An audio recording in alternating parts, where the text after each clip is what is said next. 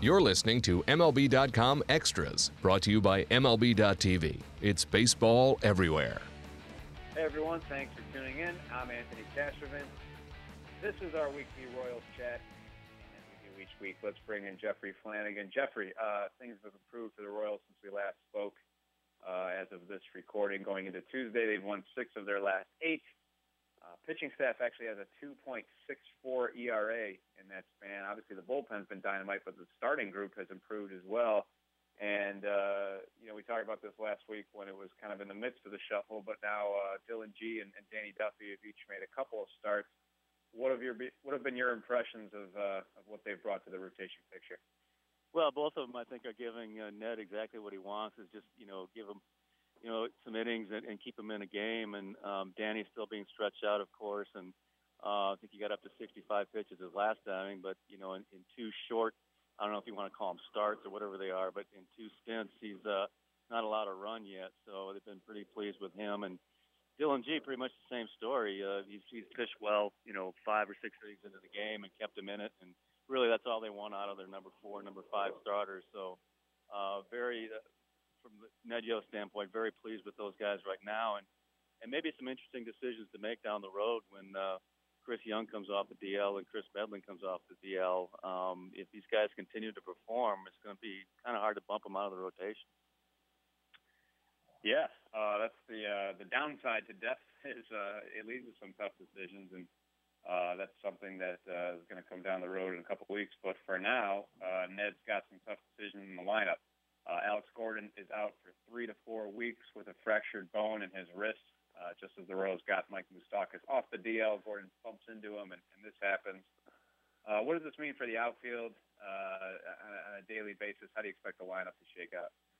Well, Jarrod Dyson uh, filled in uh, for for Alex uh, uh, when he got hurt before and, and uh, in the past, and, and he can play a, a solid left field, and probably see a lot of him out there, maybe mixed in a little bit with Whit Merrifield, uh, who's been a nice little surprise too since he got called up. And Paulo Orlando, of course, you know I think we can you know safely say now is, is the greatest history, hitter in uh, in Royals history because he's just absolutely on fire. Um, he's got his, his overall average up to 400 and he's on some crazy string where he's 15 out of his last 26, and and even even his outs are pretty loud too. So uh, I, I suspect he'll hang on to the right field job for for a while to come here, and and uh, just playing really well all around baseball too. He's running the bases very well and, and making some decent plays in the outfield. So I think without Alex uh, Gordon around, they'll they'll just hang on with what they got. I don't necessarily anticipate a big you know trade or anything like that here in the middle of May, but uh, you never know, and uh, you know Dayton's obviously uh,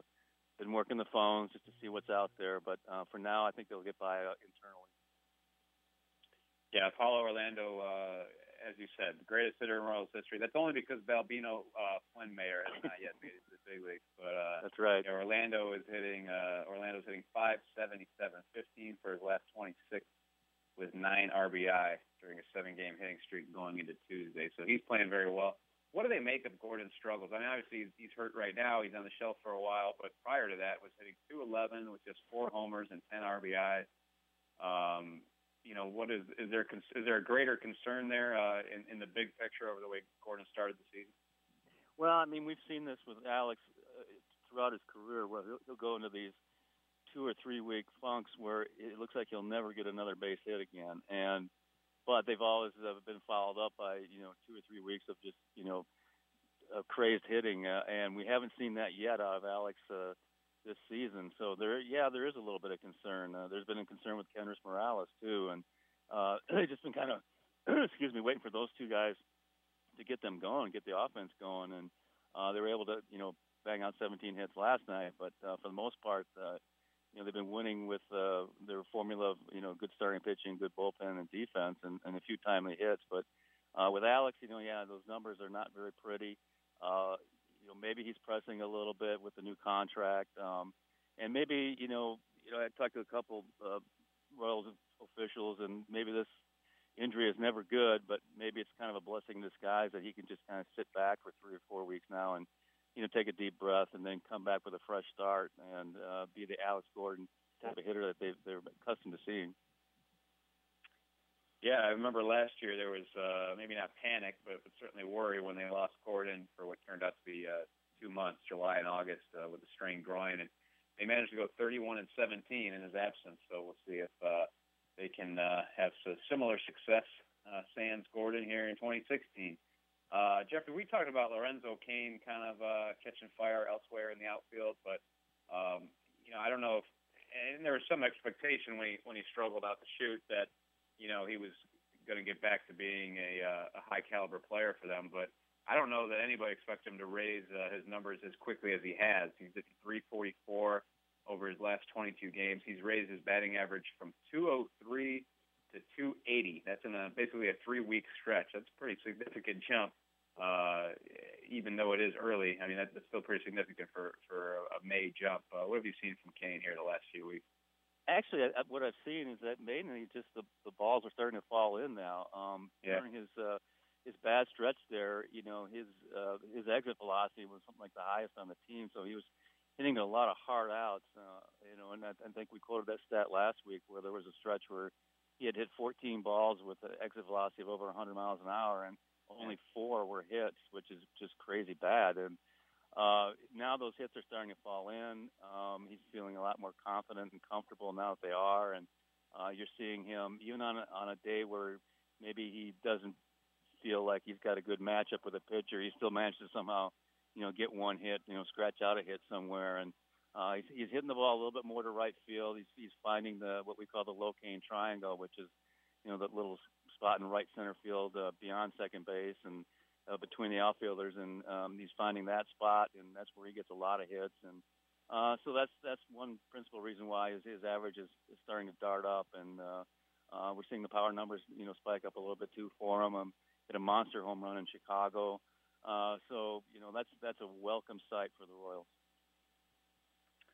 Jeffrey, when you look at this team in general, obviously uh, things weren't going well for a pretty significant stretch there, three four weeks uh, where they just weren't playing the caliber of ball we're accustomed to seeing. Do you feel like what's gone on the last week plus is, is kind of calmed people down a little bit uh, uh, among the fan base, or are things starting to settle in back to normal? Or what, what are your thoughts on, uh, on the direction here? Yeah, you know, Royals Twitter has, certainly quieted a little bit last week or so, or maybe that's just because I've been muting too many people. I don't know, but uh, it uh, it certainly has calmed down. It, it uh, I think the thing that, that turned it around a little bit was uh, they got really hyped up for the, the three games against the Red Sox because there's a first place team is very talented, very gifted offensive lineup, and and they really went into that series and played hard baseball, played Royals baseball.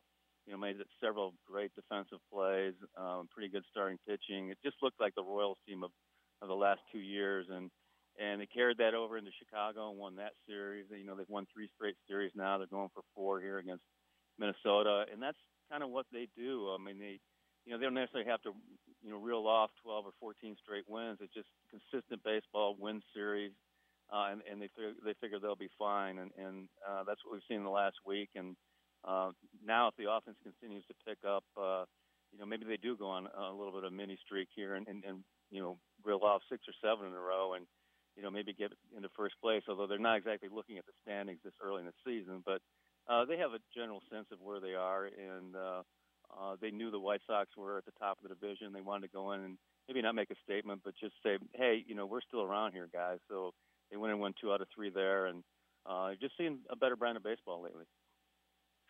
Yep, Royals not going away anytime soon. Uh, still very much in the thick of it in the AL Central. Want to thank Jeffrey Flanagan for joining us to talk about all that.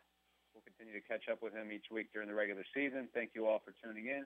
This MLB.com Extras, Kansas City Royals edition.